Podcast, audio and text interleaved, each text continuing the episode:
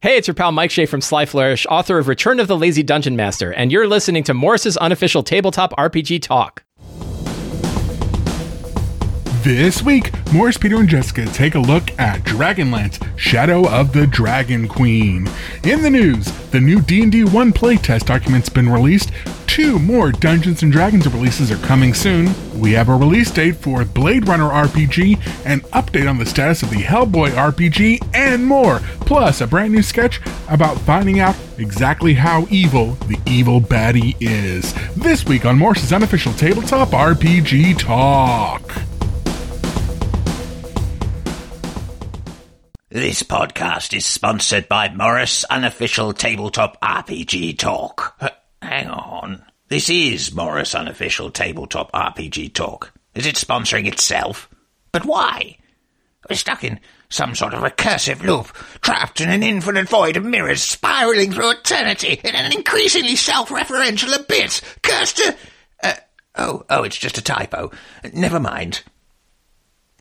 All the tabletop role playing news. We aim to amuse and we aim to enthuse. And Morris's unofficial tabletop RPG.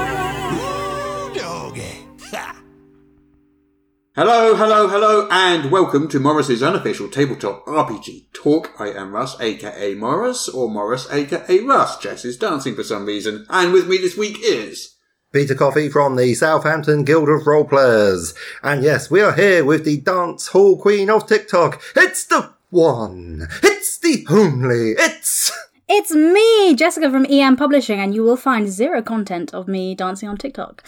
Could change that this weekend if we fancy doing a group dance at Dragon Meet, because we're all going to be at Dragon Meet. Hmm. Do you think we could learn the when? I don't know if you've seen this, the Wednesday uh, Adams uh, dance she does in that TV show. No, Oh, but I think we should do the Peacemaker dance. I'm pretty sure Russ does know the Macarena off by heart. I think I did know a bit of it once, many years ago, but I can't remember it now. Oh, for the listeners at home, there was a classic Russ face of, oh, sh- yes, I do actually know that. Oh, oh, oh, I'm going to confess now. Ah, bless him. You don't know the Peacemaker dance? I've never seen I Peacemaker. probably do, but what? The Like, I opening just don't know the credits to name. Peacemaker. Oh, man. Oh, have I got something Do to it say with you now. after? I, I can't do Okay. it. We, we'd have to learn it, but it's amazing. All right, well, that's what we're doing at Dragon Meet this weekend. Anyone else Yeah. going to Dragon Meet so want to Google, join in? So Google Peacemaker dance. It's basically the opening Now? credits to Peacemaker. Not now. You'd have to sit there I'm and watch gonna it for do it three now. minutes. It's three minutes long. Well, I don't know. Maybe one minute or three minutes or ten minutes or zero minutes. One of I- those things. That, that is a lot of dance. Mm. To learn. Good dance, though. Well, You we'll watch be a the bit. judge of that. Yes. Yeah. Congratulations, Russ. You managed to derail your own podcast. That's got to be some sort of effort. so we do have uh, an awfully. Actually, we have several awfully cheerful questions. I'll ask you the four really quick ones first, but this is a quick fire response for these Okay. four, and then, Let's I'll, go. then I'll Okay. ask you. Then I'll ask you the real one. So, question number one from Darren Morrissey. Who's he? Is it Friday yet? Yes. Question two from Lee Williams. Have you written a sketch yet? I have my not. job. Yes. Good. okay. Question three from Birdie Monsanto. Who let the dogs out? Sorry. Uh, I did. I just took my dog out for a walk before this. woof, I- woof, woof, woof, woof. Question four from Benjamin Rogers. If you undo your belly button, will your bum fall off? Uh, Yes. No. It's true. Uh, Ooh, we have conflicting answers here. well, I, I can't speak for Jessica, but I, I regret experimenting. In my youth. That's all I have to say. That's a vision that I can't shake now. Okay, let's move on. I took to craft disturbing mental image has a greater feat where I leveled Yeah, up. thank you. Thank you so much. You're So- very Whole welcome. new, there's a whole new meaning to the term navel gazing, doesn't it, really? Oh, know, stop right? it. Stop, stop, stop. Move on. So, There we the go, make actual an ass of question this ourselves. week The is... actual question. Who's the actual, Actual question? question. Yeah, okay, Uh, let's do it. from Benjamin Rogers, if you have a great idea for a campaign, Yeah. but your players don't seem keen, apart from finding another group, what are good ways to sell the idea to your group and getting their buy-in? I can answer that Go on then.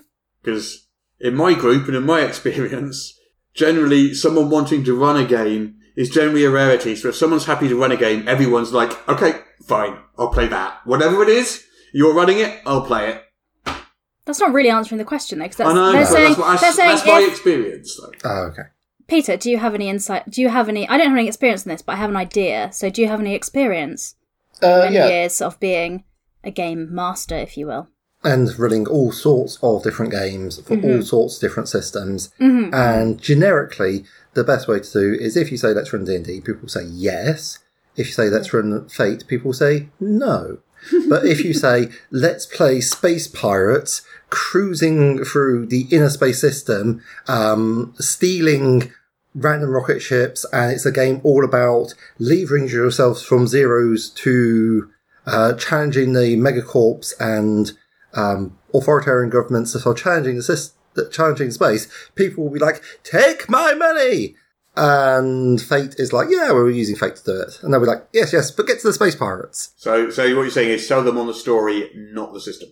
Yes, Yeah. Okay. Yeah, 100%. That's always how I pick games, though. The system is kind of secondary to me because I enjoy learning new systems. So Hmm, it's it's the system won't get in the way of the story. I'm much much more important to me is the story and the people I'm playing the game with. Yeah. Um, Well, I'm, I'm happy to play any system. Yeah, I Definitely. think I, the one I, thing- I, I have yeah. got fussier, to be fair, because there are styles that I just don't enjoy. Okay, But, sorry, yeah, I'll rephrase that. uh, I'm happy that's to fine. Hmm. try. I'll try any system. Yeah, that's- Well, there, yeah. Are, there are some that I find I, I'm not so keen on, but I'm happy to try any new And there'll, there'll also be some campaigns I won't jump into if I get invited because I'm already playing one. Like, I'm already in a level up campaign, so my other one's a Hmm. woofer up one. And if someone invited me to join another one of those, I might be like, oh, I'm already in one of those. I'd rather, if I'm going to take you're on gonna a be- third you're gonna Be playing campaign. another level up campaign in January as well, so Oh, gosh, yeah, I know. you're going to be a bit leveled up. Wow.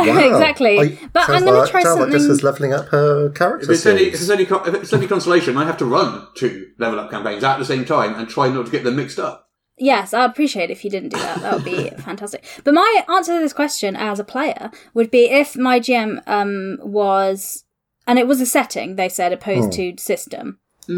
Yeah. So if they were like, I want to do this story and it's about this, and I But it, wasn't. says it was a campaign, was the word, but yeah, Campaign, interpret okay. that as you wish. so it, it could be, it's not necessarily the system people didn't like, it might just be the, the genre. Um, and if it was an idea you had opposed to, like you're writing your own homebrew opposed to a book game, because obviously if you're running out of a book, it, it is what it is. Um, uh, one thing I'd say is get people to buy in in session zero. Be like, okay, why don't we do a session zero where we collaborate so that they can put some of their ideas and things they want into the game?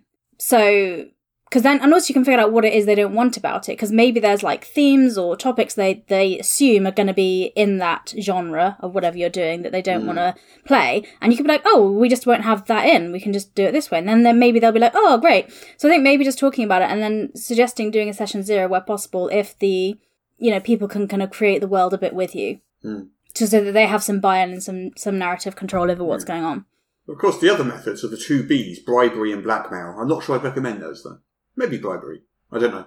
bribery I'm- I- yeah I'm would a recommend big fan of bribery bribery. Yeah, yeah. like when people try and bribe me, I love it. that's why peter comes back to the podcast every week What, Yes. be, The promise of chocolate Kit Kats. what chocolate Kit Kats? i You don't are worry i've been behind. so i've been so i've been i've been sorting it as business manager All right, okay, fair enough. anyway should we talk There's about the only news almost some news. Yeah, because there's, lots- there's a lot of news. there is so There's much news almost, almost too much news. where do you want to start Oh god, I don't even know. Um, should we start with D and D, or should we end with D and D? i think let's start with d&d Okay, let's so, start with dungeons and or perhaps including dragons Uh, you can't have both. Interesting. That's just greedy. Or Dungeons or dragons, I think. and or Oh. but i will want both in my campaign I don't think. I don't think that's fair. I think that's you too want much dragons Uh, in a Dragonlance campaign. Well, the customer is always right in matters of taste, Mm, so for us. oh, Since when were you my customer? I've bought sorry, the M visual Publishing player. stuff.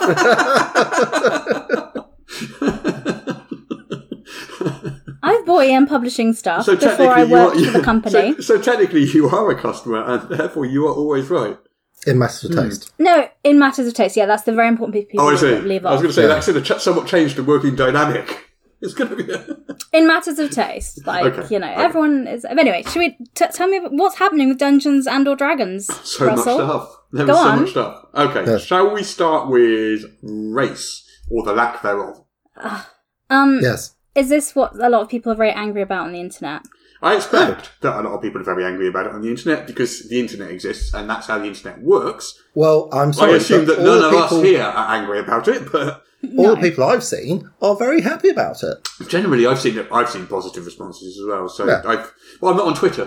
I'm off Twitter now, so I, that's I- probably where it's worse. So Wizards of the Coast Yes. has declared that they are permanently removing the term race from D&D.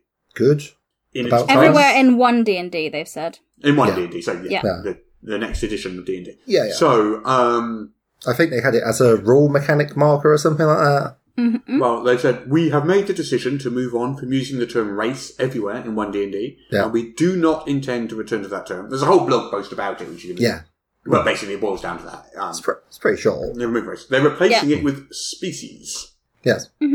So where Pathfinder uses ancestry, Mhm. uh, Level Up uses heritage, Oh, uh, One D and D will be using species. Along with Starfinder from Paizo.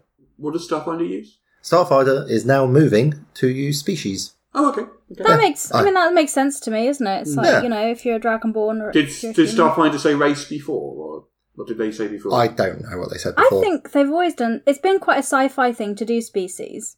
yeah, they, 'Cause they, didn't they that- said did- they, did- that's what Star Star Trek do as well, isn't it? you think so?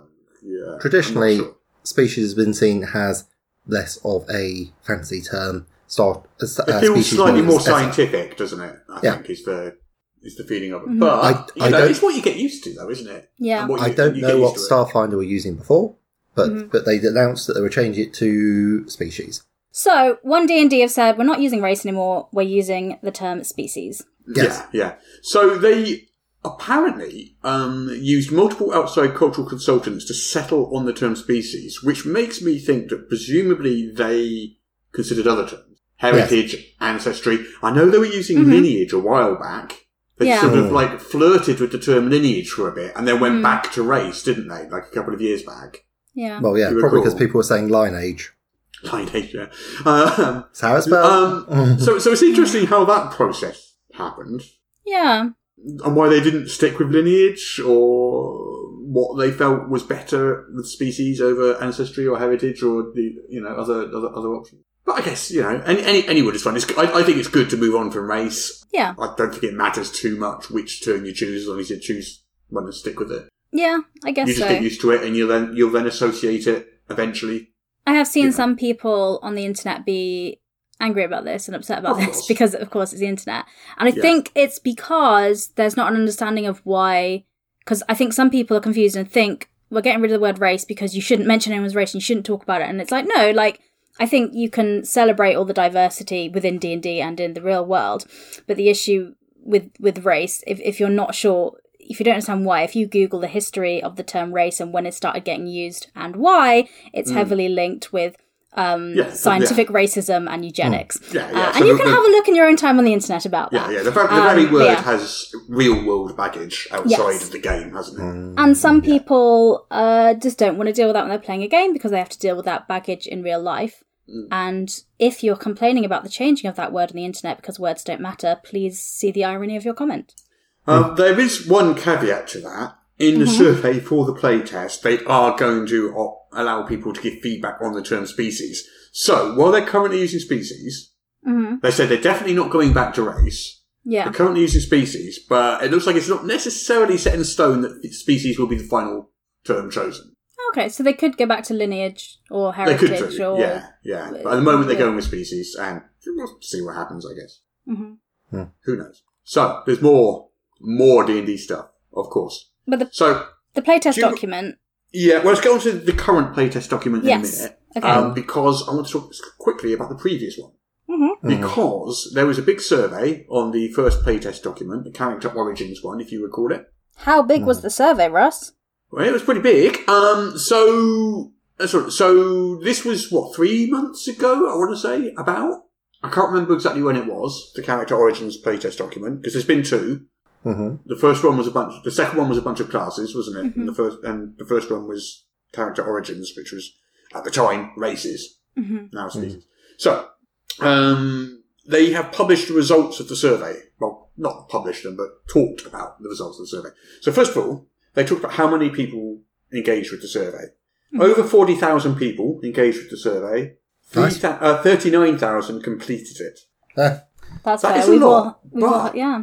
If you count the number of people that, um, yeah, I would have thought that would be a lot higher compared to some of the res- volume of responses we got on some surveys, but How I would have many thought did- they'd how have an many- order of magnitude higher. How did Us. how many did we? Get a Um, level up. we we were in the sort of 25, 30. hmm. oh, And really? They're, on- and they're on like 39. So, Impossible to see who does it. Do you think it's the same people? There's don't just a know. group of about 40,000 people Who who just will like do completing playtest services surveys. for tabletop RPGs. they're just addicted to surveys. Well, thank goodness they exist because, you know, Yeah, yeah. with- I think that's very helpful. Well, I mean, uh, So- D and D players and so forth must number in the millions. Yeah, yeah, yeah. Yeah. 50 million, I think, is the So, current estimate, Yeah. like forty thousand is So, this is a decent representative sample. if you took yeah, is it though? Because if Yeah, you take it is. forty thousand away from a million, you've got a million, right? Just saying. That's, yeah, representative samples, you only need a tiny percentage for a decent representative sample. And then Yeah. the results won't change if you double it, triple it. But that's Yeah. a And it's- targeted sampling technique. It's Sorry. unpaid yeah, as I'm well. not going to talk about that. Let's go. Yeah, yeah. yeah. but it's, very it's true. unpaid as well. And also, I think. Unpaid, unselected. and- yeah, sure. any any kind of thing you do that takes a bit of time, you'll get less people doing because less. Some people will you- sure play D and D, but they're did not you that two do invested the in it. survey or not? No, Yeah.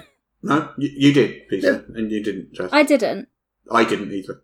Because Uh, I thought if I do it, I'm just going to be annoying. End up because I really like level up version, and I just I think my feedback would be so pointless because I end up talking about that and level up already exists, so we don't need another one. One D and D should be something a bit different. Hmm. So The reason I didn't is because these surveys are just too long for me, usually. there's do also an another. element of that of um, Yeah. I'm busy. Yeah, Yeah. I mean, for me, a survey two, two or three minutes, and I'm done. Or Yeah, and it, it was a fairly in-depth survey, and it yeah, asked. which is fair enough. And there are people out there that will do that, and that's fine. Mm-hmm. I, I basically had to open up a separate browser tab just to remember it all because it's like saying, "Oh, what are your thinks on this? What are your thoughts on this?" That's like, well, crikey, So let's have a look at the results. So Hmm. Okay, apparently, almost everything scored over eighty percent. okay. Mm. as in eighty percent like I don't understand. Eighty scale. percent It's approval. amazing. Positive approval. Wow. Okay, Yeah, yeah. So it, it across the board, almost everything people liked. that's nice. Highest scoring thing Yes. Hmm. al- got almost ninety percent was getting a first level feat in your background. Yeah, yeah, yeah. I like that as well. I mean, you can make your character more customized, and yeah, Yeah. of course. So makes they, sense. they they pointed this out as this is an example of an experimental thing which they put in, which they say they put into these things. They don't know how they're going to come across. They might score high. People might hate it, but they put it in as an experimental thing and see what happens. Yeah. And it came out at almost ninety percent. So the experiment was like, oh, okay, they like that. So another adva- uh, example of an, an experimental thing that they used, and this is back in the original five E playtest. Advantage and disadvantage was one. Hmm. Like they put it in there, they didn't know how it would go, come across, and then Hmm. people really liked it, and then it ended up sticking in, uh, in in the final game. Nice. So they, I mean, we do that as well in ours. We all put in things that aren't necessarily intended to be representative of the final thing. It might be an exaggerated version of something. Yeah, yeah. It might be a bit of A/B testing. It might be this, that. You know, so Do you recall how expertise dice did? uh, on If not- ours, Yeah, yeah, yeah. uh, I don't know offhand, if we no, were testing them not now. offhand, not Okay, yeah, no, there The is. fact, that, the Everyone- fact that they made the fact that Yeah. they made it through I was about to suggests say we probably did everyone it. hated it, but we said no, we're doing it. Yeah. so about Well, I- their I scoring wasn't- system. I wasn't a big fan of it to start with, but I became convert, so there you go. Fair enough. So about the scoring system. So their s- passing grade for, for a thing is 70% or higher, Yeah, yeah. uh, which is fairly standard. In the 70s means it's a thumbs up, but maybe some tinkering is needed. Something scored in the 70s. In in the 80s, they think, okay, the community pretty much wants exactly that, and they've got to tread carefully not to change it too much, because the community really likes it how it is. Yeah. And of course, 90s is like, don't touch this, it's perfect. Um, if it's in the 60s, Mm-hmm. Hmm. it's salvageable, but it really needs reworking. Yeah. Uh, below 60%, they'll probably drop it. And in the 40s or below, it's definitely gone. Right. Nothing was in the 50s or below in this. Like, almost everything was 80%. There were only three things that dipped into the 60s. Okay. Did I say what the three Which lets things you know were? what those three things are. They Yeah, did. go on then. I, can re- I can reveal this. Okay. So, the D20 test rule in the rules glossary I don't remember no, I what think that this was. is this was this was Okay. linked to the gaining exploration on ones or or critical failures on ones or something like that. I can't remember exactly what Okay. the Oh. original D twenty test rule was, No, no.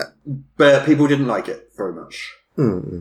It Well, sort middling of- didn't hate it, but they, Yeah, it, it's going to be a bit mm, because it's sort of it makes sense from a game design point of view, but narratively it's pure poison. okay. So the the second UA Mm-hmm. Second playtest, class one, had a different version of the D20 test rule. Again, I can't tell you offhand what that is. And they're expecting a very different score when those survey results come in. Yeah. I can't tell you what the two versions were offhand. I just have forgotten completely. Yeah. But there's that. So the other things, the Ardling scored in the 60s. Yeah. Um, the main problem with the Ardling, the, the sort of feedback they got, was that it was trying to do too much. Mm, mm. It was trying to be sort of like an ASMR, and it's Yeah. also trying to be like a sort of animal person. Yeah, yeah. And there's a lot of it pre-existing stuff that does all that already. Yeah, yeah, yeah, Yeah. So that was the problem with the Ardling, and we can see in the current playtest, which we'll get to a bit later, they've decided, okay, drop the ASMR bit. We're just going to be the animal person with Ar- with Ardling. Ah, there you go. That's a bit of the old extremist and A/B testing. Yeah. Yeah. Um, the other one was the Dragonborn's breath weapon, Oh yeah, yeah. and confusion between the relationship between that Dragonborn and the one in Fizban's Treasury of Dragons, because they differ. Mm. Dragonborn actually scored lower than the Ardling, which apparently surprised them. They weren't expecting that. That took them by surprise. Oh, okay. Yeah. The Ardling, they pointed out, does not replace the Azamar, and was not intended to, Oh, although it's thematically, it, th that version of it was kind of thematically similar in some ways. It wasn't Yeah. intended to replace it. Oh, because they're banging on all about Egyptian gods and so forth, and that just seemed Yeah. really weird. Yeah, but they're dropping, they're dropping the sort of Azamar-esque bit of it completely. Oh, okay. But everything else scored in the 70s or 80s. So uh, the new human got 83%, Yeah. really high. Oh, okay. Dwarf, orc, tiefling, and elf, they tied at 80 to 81%. I remember dwarfs looked a bit more interesting. The others were just. They were right. Yeah. And then They the were gnome and the terrible. halfling tied at 78%. percent Trying to remember if I had strong thoughts about those. hmm Mm-hmm. I can't remember either. It's It's Maybe why it's in the roughly not- 70s. It's like, yeah, it's all right. Maybe tweak it a bit. Yeah, yeah. Yeah. Yeah. So they talked a little bit also about future installments of Another Arcana. mm-hmm. We'll talk about the next one, but we know what the next one's going to be because Yeah. it's out. It came out yesterday. Mm. and we'll talk about that in a minute. It's talk, they talked about there's going to be in the warrior group one Mm-hmm. when they get to the warriors. There's going to be new weapon options for certain types of characters, like whole new ways of using weapons. Okay. I don't know what that means exactly, but Probably some sort of maneuvers that you can use in combat. Use I a weapon. guess yeah, yeah, yeah. Yeah. if only someone else had thought of that. Yeah. Yeah. uh, Sorry. Um, there's something called the Bastion system, which is rules on managing your character's home base. It's a new subsystem, create bases with NPCs connected with them, implementing downtime rules. Yeah. That'll probably be quite interesting. 48 subclasses across the whole playtest process, four, four for each class. Okay, Hmm? yeah. New encounter building rules and monster Mm-hmm. Ah. customization options. That's really interesting. They're really taking a lot away from clerics then. Because clerics have like eight, nine subclasses off the top And of my head. because in in the Blood's playtest Handbook. doesn't mean that's all that all, that's all that's ever going to be there. No, well, obviously they're going to bring out more stuff and subclasses. Yeah, the playtest has to be manageable size wise. Yeah. Yeah, yeah, yeah. Mm. There's there's some other notes that they sort of pointed out, bec- uh, basically in response to things people said on the internet. Um, so basically, they want to point out that playtests are a version of something that with, they've got. There's an assumption that if something's not in the playtest, that doesn't mean it's not in the game. Like Yeah. Eldritch Blast wasn't in the spell list. That does not mean it's been removed from the game. Or cleric subclasses, say. Yeah, for example, yeah, yeah. Yeah, so please, sir. basically, their play, their, the playtest is for you change the material. If it's the same, Mm-hmm. they're not going to bother putting it in a playtest. They don't need to. Yeah, because They're you going to know. focus on yeah. yeah. So things like use an object and other actions, Mm. they're still as defined in the current player's handbook. They haven't been removed just because they weren't mentioned in the playtest. Yeah. That's what what they're sort of saying. There's a couple of other bits and pieces in that thing. I don't know if this is about remembering the details of the playtest itself. So You can. the so- thief subclass cunning action does not interact with use an object. People were wondering whether that was a mistake or whether it was intentional. They say it is intentional. They changed it because it's a mother may I mechanic, they call it. Yes. Something that only works if the DM cooperates with you. Yeah. Generally, in mechanics which require DM permission Mm-hmm. are unsatisfying. yes. Um, so what they're generally saying is that Mother May I mechanics are sort of counter to their Huh. kind of design approach, yes. which That- I agree with. Yeah. Yeah. I like some ambiguity in it. I like to be able to fight, you know. See yeah, what I, think the problem convince with the that GM. is you design a character and then you just find the GM isn't into that aspect of it and that feature of your character just never gets used. I think is the problem. That doesn't happen to me. I Wait. roll well on charisma. In real life. Well, indeed. So and it- modesty, apparently. I mean, Well, well, it's one of those things. Like um, a classic example would be you've got the use an object action, so you use your bonus action to whack a manacle onto a spellcaster and the other end onto yourself, so that they can't teleport away or cast spells that have a somatic component, which isn't in rules as written, but is a necessary thing. But does require your DM to be like, yeah, all right, that sounds legit. I'll go with that. Whereas they Yeah. might, eh, yeah, and there's a lot of like newer DMs out there who would be like, what even are you trying to do? This blows my mind, and would say, cool. And there are a lot of others who would say, no, you can't do that. That's not what the rules say. Both of which are entirely valid because it's all down to the DM's discretion. Uh, and whether you agree with it or not, I mean, sure, we could like different values of thing, but I've seen that. I thought, oh, okay, that is a good idea, but you need the DM's buy-in. And if the DM says no, your plans come to naught. And there's not that much you can interact with. I mean, basically, the use an object action lets you chug down a two pint tankard of beer. It does not let you have a small vial of magic potion. Just one of those things. Anyway. okay. Uh, they also talked about sort of mandatory feats, like feats that feel mandatory, like you Yes. kind of have to have them in order to make your character work. Yeah. Yes. And they said they don't like that idea. Yes. Um, it kind of violates their design goals again. You want to be able to fully realise your character without having to take a specific feat to, to optimise it. So the Yes. examples were great weapon fighting and sharpshooter were a couple of examples Yes. that really you need to take those feats in order to fully, you know, make use Yeah. of your character. But you, you cannot take those feats. It's entirely possible to not take those feats, but if there's someone else in the party who has taken those feats, you will feel like you're playing second fiddle, more likely than not. Yeah, yeah. If you're playing like in the same sort of area, which is going to be martial, and somebody's taking if if the ranger's got sharpshooter and you're a rogue, you are going to struggle to keep up with the ranger for damage. Mm, exactly, exactly. Yeah.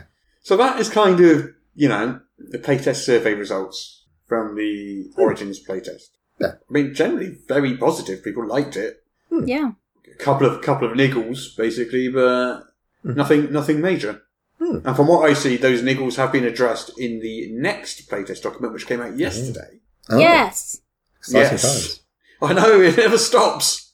Yes. So the next playtest document um, dropped. Sorry, dropped yesterday. It has uh, new cleric Mhm. along with its life domain subclass, Mhm. uh, revised rules for the Ardling, the Mm-hmm. Dragonborn, and the Goliath. Mm-hmm. Ah, taking a second bite out of that cherry, eh? Hmm. Have uh, you guys seen this or not? No, Not no. in detail. I have skimmed Okay. it, but it is on D and D Beyond.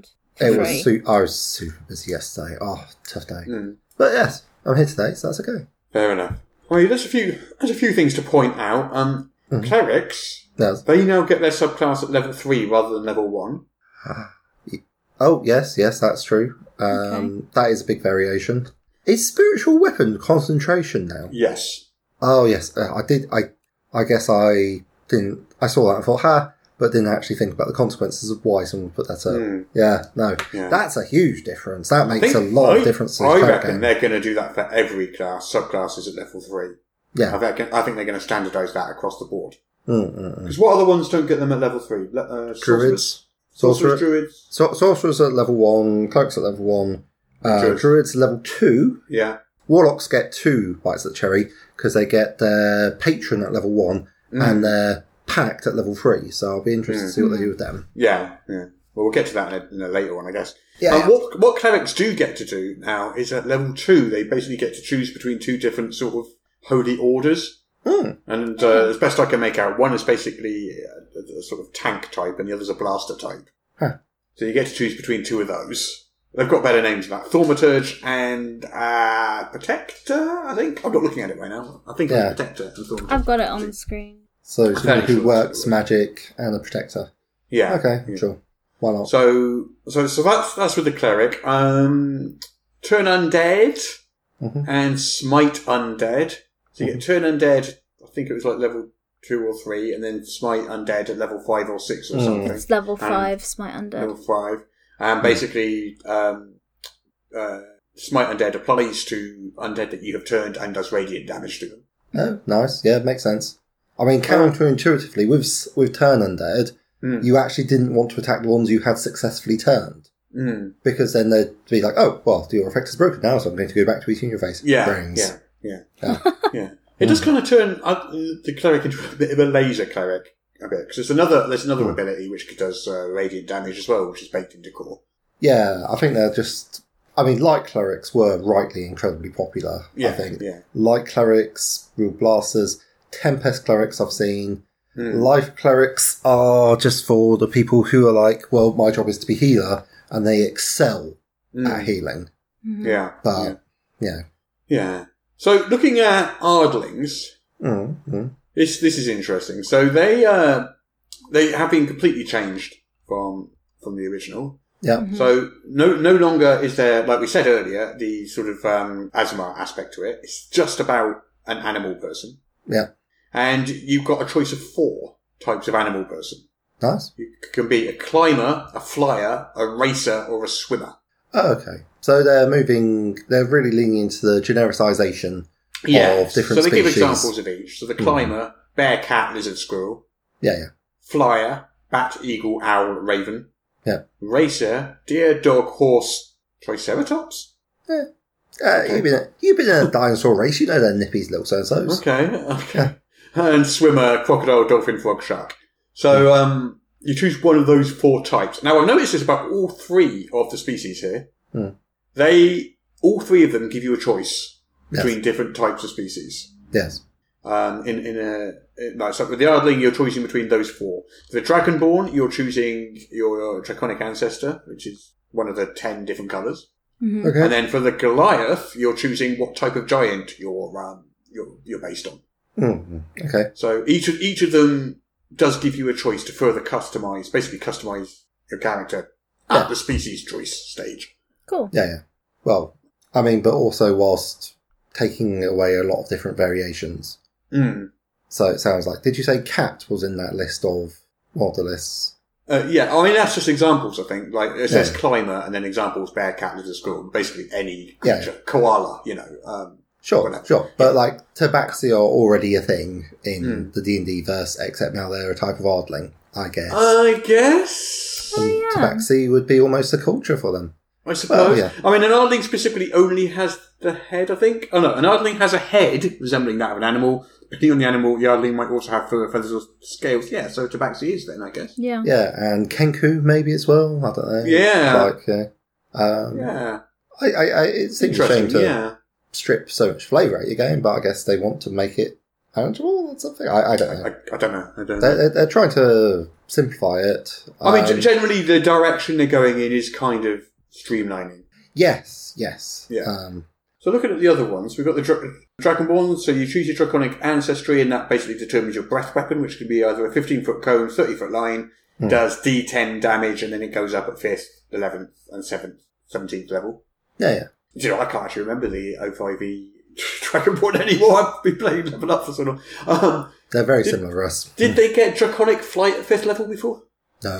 No, Oh, I don't, think, so. they can fly. So at 5th level, you get spectral wings that last for 10 minutes, which you can use to fly. Ah, well, Mike That's Marley fun. will be will be pleased that they've uh, been following his work so closely. Yeah.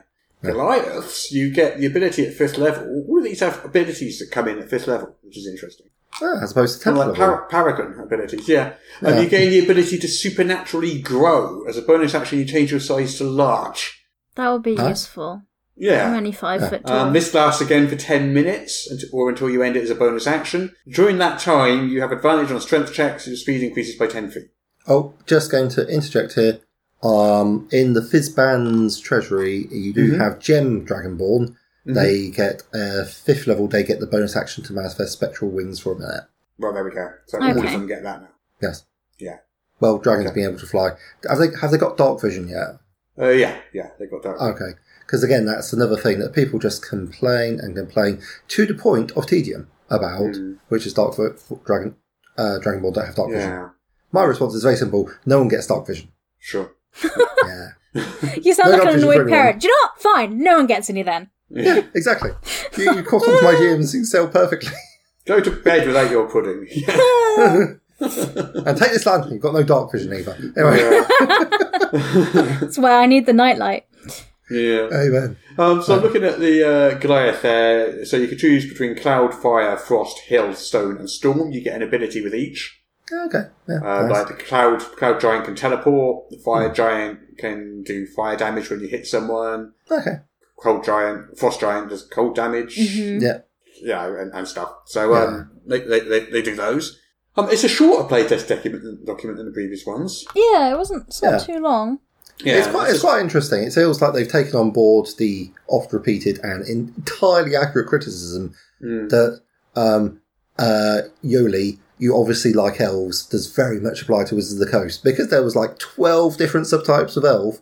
You Mm. could play an elf basically for every single class without repeating yourself, which Mm. Yeah. Mm. is a lot of elves. Just going to say, whereas is, everyone yeah. else was like, "You played the Goliath, good time, thumbs up." Um, but now they're like, "Oh, we can play like an ice Goliath or a storm Goliath." Woo! The That's include gifts. That's possibilities. include gifts and paragon gifts. Yeah.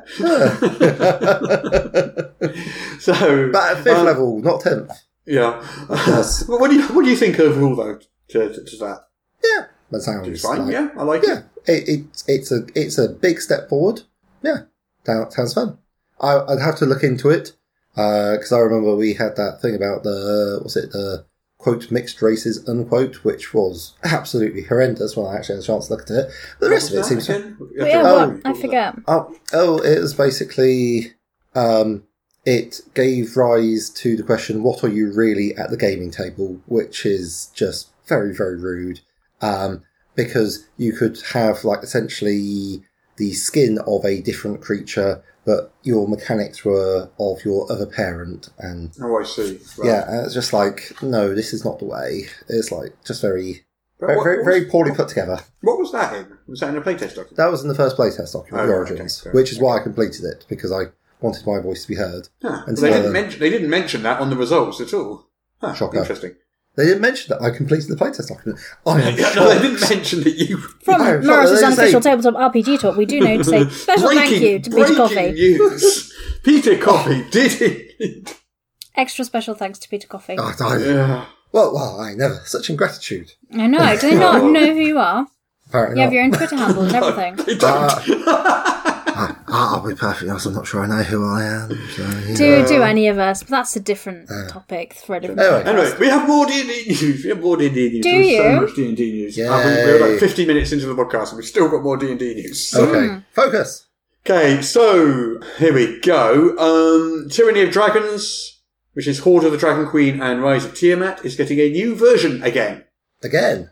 It's appeared on Amazon. Mm-hmm. Yeah. Coming Ah. out January the 17th. Now, is this a traditional Amazon leak, or is this a like Ah, I think actual it's- appearance on Amazon? It's, a, it's an actual appearance on Amazon. Okay. okay. Um, so the two adventures uh, compiled into one volume with updating balancing. Updated balancing. yeah. Fair. I don't know what that means specifically, but Oh, it means they've actually gone and reworked the encounters, so it's not absolute bloody murder Right, in the yeah. first couple of levels. I thought they did that already with uh, with like because this is the third time they've done this now. I Well, thought they'd I- already done that. You, you know what? Maybe, or maybe they've like approached some of the other things. I don't know, but I gotta say, like even with a party which consisted of four games masters Hmm. Mm. and and my wife, who is not a slouch when it comes to the old tactical positioning and murder in D and D, we Hmm. found it super hard, and like our GM was not going And not in a Super fun hard way, for do you us. mean? Uh, well, like it was, it was sort of fun, but in a well, if these roles do not go exactly right, then everyone's dead. Right. Happened at least once, and that's not the sort of position we wanted to be in, and we got away with it because No. yeah, it, it was a very tense situation, and Well, Like, presumably that's it's fun. of interest. but like it's not the sort of it's not reliable fun, which is what you want from your modules. You want you want it to be fun for people who it's their first ever game because it's the first module. And you don't want them to be like everyone's died. I guess we're starting over or something. Wonder if the re-release is also just because Dragonlance is out and it- it's Oh, just yeah. like synergy between the two themes so much. It has dragons on it. Huzzah! Yes, and they both have Tiamat in them, given that they've now decided that Tarkesis is Tiamat officially, yeah. which I yeah. disagree with entirely, and I can just pretend I didn't hear it. La la la, I did not hear you. No, she's not. Well, it can be official in their continuity. How about that? Yes. Yeah. so, um, I'm not the only thing to pop up on Amazon from Wizards of the Coast from D and D. Yes. Okay. So we also have keys from the Golden Vault, which was announced earlier this year. Oh, is this the heists one? Correct. Anthology of heist-based adventures. Nice. Um, not an awful lot. We know it's 208 pages. It's up for pre-order now with a retail price of 49.95. Release date February the first.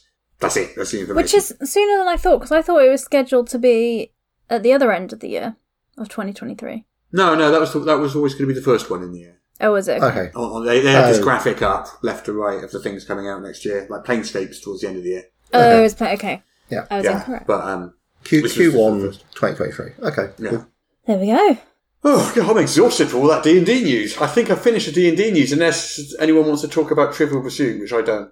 No. Well, could you tell us uh, about Dragonlance, Russ? That's what I'm waiting for an update on. Well, that's the topic of the week, so we'll wait Okay. till after. topic that. of the week is Dragonlance, which is Yeah. out this Huzzah! month, and then We'll go into that in great detail. January and February there's new D and D books being released. So save your pocket money. okay. Do you Yeah. want? Do you want some non D and D news then? Yes. Okay, how about we head over to our friends at Paizo? mm-hmm. Oh, yeah, that's it. Paizo have announced a partnership with Type 40 to make props and artifacts for Pathfinder and Starfinder. Ooh, what Uh, sort of props and artifacts? Um, so that's a great question. That's a great question. It's a good question. You can't tease us like what this, what would I Jessica. say? Almost relevant. Does it not say? They haven't specifically said. Because what uh, I'm but thinking is they've like said coins. what and- happens now. So the creative cogs are turning at Type 40, and they're Right. confident they'll be able to bring us something that will encompass encompass Oh, our right. excitement as much as it does theirs. So uh, they haven't decided yet. So they haven't announced what specific products, but they've announced that they are working together and now they're going to make stuff and things. Like props and hand out maps and scrolls and that sort of thing. yeah, maybe, I or- imagine that. So they, yeah, I To go along with their adventure paths, I guess. absolutely that. So yeah, Yeah. so yeah, Okay. cool. Uh, so Very I don't know cool. just what they are, but it's going to be coming up. So if you're a fan of Pathfinder and Starfinder and you like, Well, it sounds like that sort of thing. It's also stuff you could use in other games as well, props. Mm-hmm. yeah, definitely, it's a great GM gift. I think that is, is if you're in. Uh, and as we're coming up to the holiday season as well, if you're looking to get your GM a gift, which is a nice thing to do because they put in a lot of work, getting them a prop related to your game is quite a nice thing to do. Mm. I think. And it's a Um, subtle hint to get more props for our games. Yeah. well, we're playing online, so I don't know how useful physical. Yeah, that doesn't props- work quite so well, does it? Yeah, um, I'll make videos and fun stuff for it though. I'll do that. Hmm. Um, but in other Paizo news, so we were talking previously about the United Paizo Workers, so the Union. Uh, Yes. So they have uh, announced that they've made progress with their con- uh, with their negotiations with Paizo. So the Paizo and the union, which is United Paizo Workers, have been chatting, and they've had kind of tentative agreements about benefits and work and time off and things like that. So it's all going pretty well. Jolly good. And they've said that they've only got a handful of little details to kind of talk about before a CBA is complete, which stands Mm-hmm. for a collective bargaining agreement. Uh, and then once that's agreed, all the members vote on whether or not they like them. And that's kind of that. So, yeah, so it's a good day for a union. Good, good, good. And I have more good union news as well. Go on then. Gosh, I'm just Go on. segueing As all long as you- over as this long as you- podcast. As long as you don't have any onion news. Onion. No, I don't have any onion news. Uh, this Just union, union union, news, okay. news. Um, So we also previously talked about the Noble Knight Games United, which is the union for Noble Knight Games. Mm-hmm. They name these very well. It's clear what's happening. Well, they- they do what they say on the tin. They do, and I like that in naming conventions. But anyway, um, so previously Noble Knight Games were like, we do not recognise Noble Knight Games United as an official union. Rude. They have now voluntarily recognised the union because there is a process where you can like force them to legally. I don't really know it. That's not my, what I do. Hmm. That's- that- but they are forcing someone voluntarily. isn't voluntary, is it? No, they. That's what. That's not what they've done. That's what I've said. Yeah, they- they so did had before they, they not got punished. voluntarily done it, Right, the union sure, could okay. have gone down the other route, but they Right, yeah, have okay. ch- chose to do that. Um, which is odd because in November, Noble Knight Games hired um, this law firm who are known as being union busting to kind of contest the eligibility of it, make sure about half the workers can do it There's stuff. probably a PR side of Ah. it as well. Yeah, so I think maybe there's a legal side to it where it's like, look, you, it's, you're not going to win, just roll with it. And then there's a Mm. PR element. Save your money for the legal fees. Exactly. But um but yeah, the union are really happy. They said you know they're ecstatic about Hmm. it. And they've said, please show Noble Knight Games um some love. Uh, we really love working here and we want them to thrive. So it feels like the union has a very positive attitude towards the company and I'm really happy about this. So yeah, sounds really good for the industry. I think that large companies are unionizing and people are being paid fairly because Yeah. it's an industry that's very open to abuse. So I got, I got some news about something else entirely. That's Oh, good. yeah. Let's do Not that. about not about unions, not about onions either. Gosh, What about Uh, shallots. unionizing? Shallots? now you're talking my language. But about the Hellboy role playing game. Oh, interesting. Now this is interesting because the I Hellboy don't know role this playing one. game was a partnership with Mantic and Red Scar. Now, Red Scar produced the Hellboy role playing game for Mantic. Mm-hmm. Uh, there was a Kickstarter run by Mantic like last year or the Uh-huh. year before. Did fairly well, I think. I can't remember offhand. I think it Yeah. did okay. Um, uh, but now Nightfall Games is taking over the Hellboy game. Oh, So it's Nightfall originally designed by Games. Red Scar, but Nightfall Games is now taking over it. Wow, that's that's And it quite will a be- thing. It will actually be available from Nightfall at Dragon Meet this weekend. Oh, That's interesting. Um, well, I don't know what happened there. Uh, you know what happened to Red Scar. I got I mean, to I my wallet haven't- just recoiled in fear of us. well, I haven't heard anything from Red Scar in like a year. isn't that one that um, Mark Mark? Langworthy, yeah, yeah, yeah. yeah. Okay. So I don't know. What, I don't know what's going on there, but that's that's what's happening to Hellboy. Hmm. okay. I've Interesting. not played the Hellboy RPG. No, I haven't either. Okay, No, I didn't know me either. if someone had and could. Okay, well, good. Maybe Nah. we should pick it up at Dragon Meet and play it. Maybe, maybe. Yeah. Yeah. Right. What else we got in the news? Blade Runner, Blade Runner. which I'm excited about. What about it? So, Blade Runner are doing their Kickstarter fulfillment for their campaign. Um, And e- on the EN World, it's voted the most anticipated role playing game of 2022. And the retail release has been announced as well. So, the retail will be the December 13th.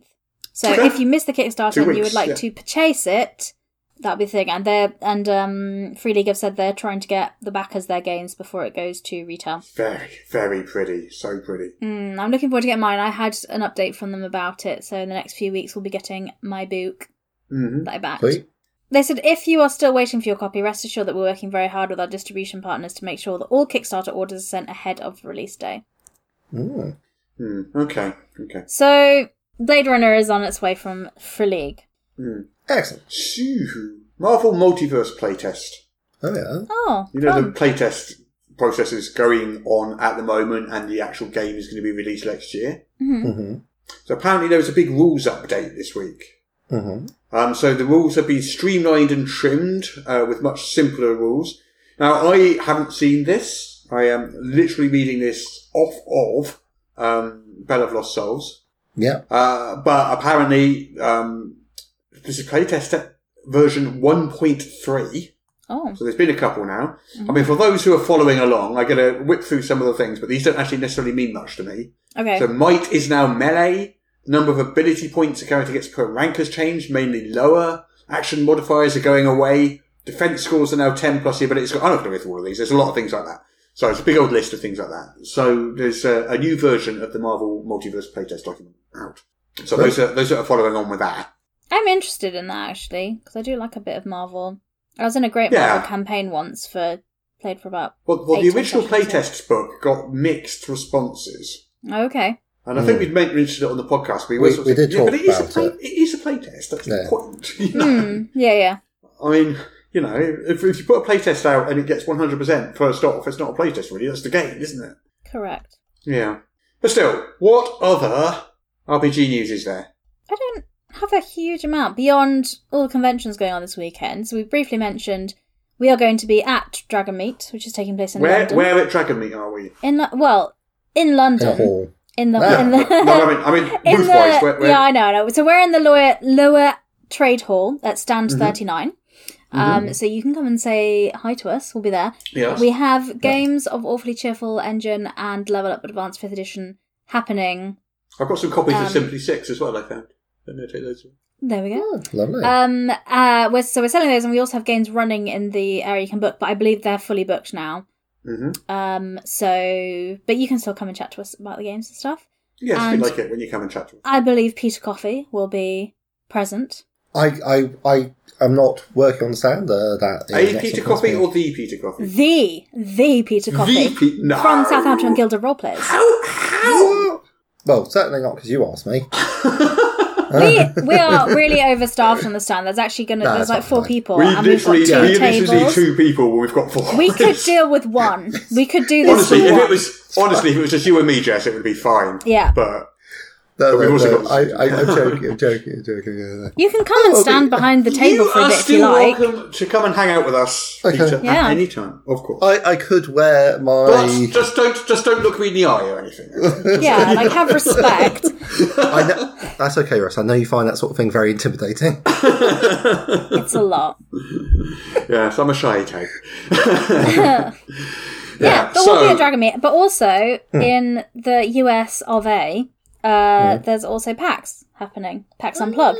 Packs Nice. unplugged, yes, Is this which is a this bit bigger than weekend as Dragon well? Meat. I'm not saying a bit bigger. I mean, Oh, uh, it's that massive. big, Dragon yeah. Meat. I love Dragon Meat though. It's this little event and it's I really like it too, fun yeah. Mm. and loads of people I know there and it's got a nice community vibe. But um, I've not been to PAX Unplugged, but I've heard very many good things and I know a lot of people that are going there. So Mm. yeah, so it's I think uh, these are the last big conventions of the year. I think yeah. So wrapping Mm-hmm. Yeah. up the 2022 conventions, I'm looking at 2023 conventions. Maybe we'll do an episode of that in the new Mm-hmm. year about all the conventions taking place and what's going on. Before we finish the news, Yeah. Mm-hmm. 'cause I think we are kind of done. Should we quickly mention the cast list for Against the Dragon Lords? I don't think we've mentioned that on Oh. the show yet. Well, I haven't heard it, so make of that what you will. Yes, we yes, absolutely because that's all can. confirmed. That is all confirmed, ready to go. In fact, we've got session zero next week. which is gonna We be do quite on Uh, exciting. a Tuesday. Hmm.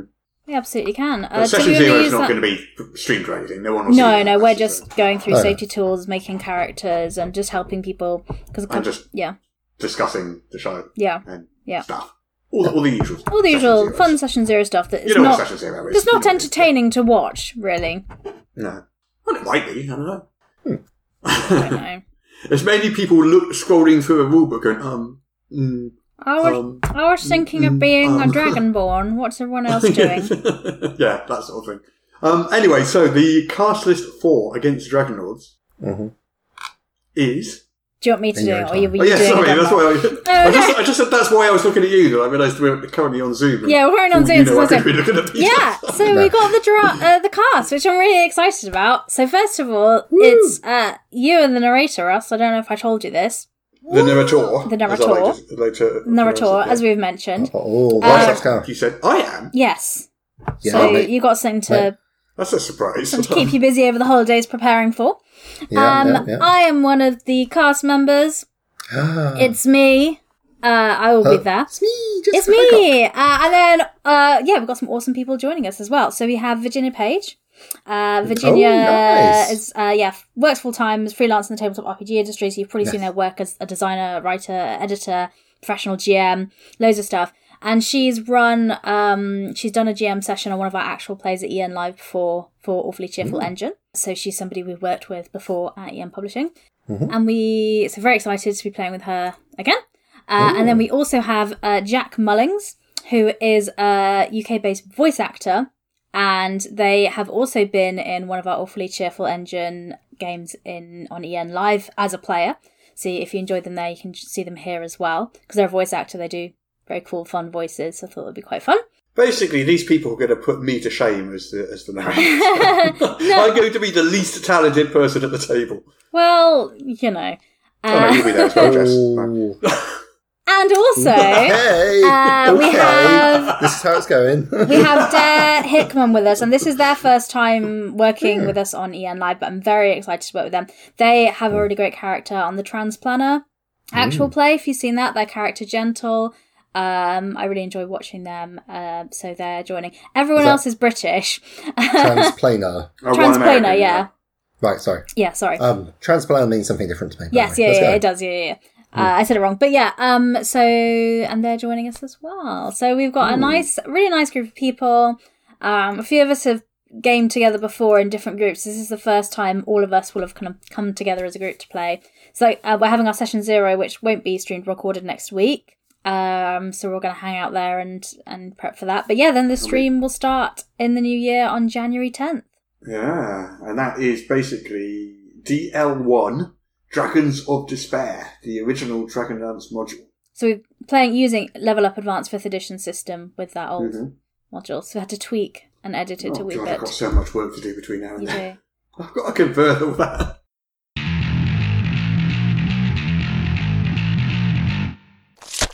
Take that, you foul fiend. Finally, Demeter the Unworthy, Arch Wizard of the Grey Waste, Lord of the Endless Citadel, is destroyed. Their 12 duchies are safe again! A job well done, my friends. Well, I don't like to brag, uh, but yes. I impressed even myself. He didn't really put up much of a fight in the end, did he? Well, I suppose he knows he was outclassed. I mean, have you seen us? I wouldn't mess. Hey, what's that? That looks like his palantir. Is what now? Uh, His palantir. It, it's like a crystal ball, uh, a type of scrying device. Oh, you know what we should do? Check his browser history. Exactly. Oh, that's a bit intrusive, isn't it? The fighter's sword was a bit intrusive. This is just due diligence. Yeah, who knows what dastardly schemes he's been plotting. Well, I, I suppose that makes sense. Uh, very well. Let us peer into the crystal's depth.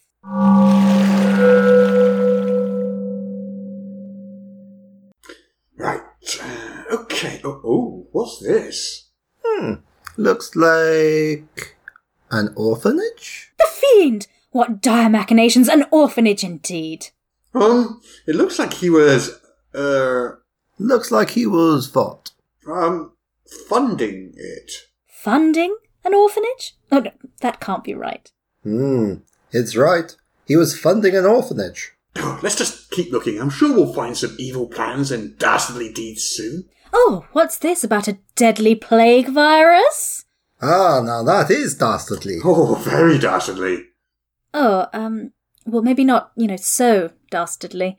What you mean? I mean, it, it does seem like he was, uh, researching a cure.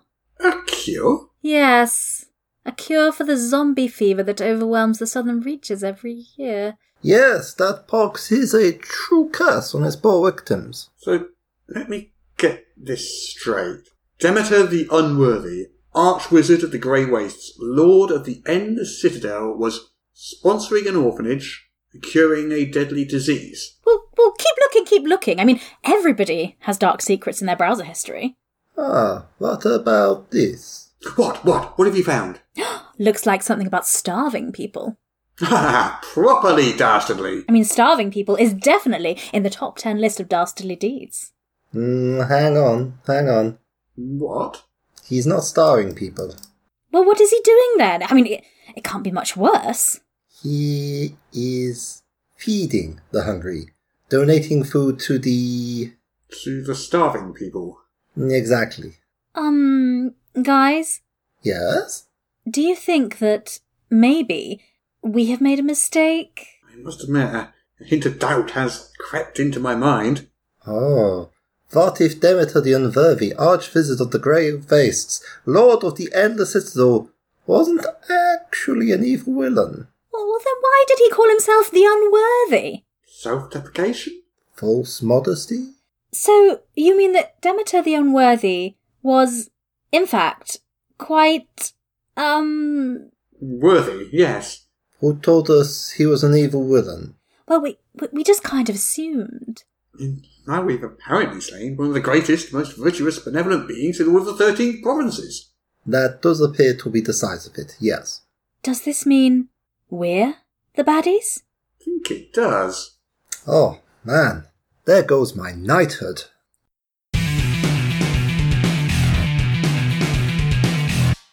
Malak the Maleficent here. If, like me, you're enjoying this podcast, please consider subscribing on Patreon for exclusive bonus content every week and the warm, fuzzy feeling of knowing you are helping to keep the show going. Subscribe at patreon.com slash Morris. There, I said it. Can you stop staring at me like that now? The things I do. Uh, all right, all right. Don't forget, patreon.com slash Morris. Can I go now?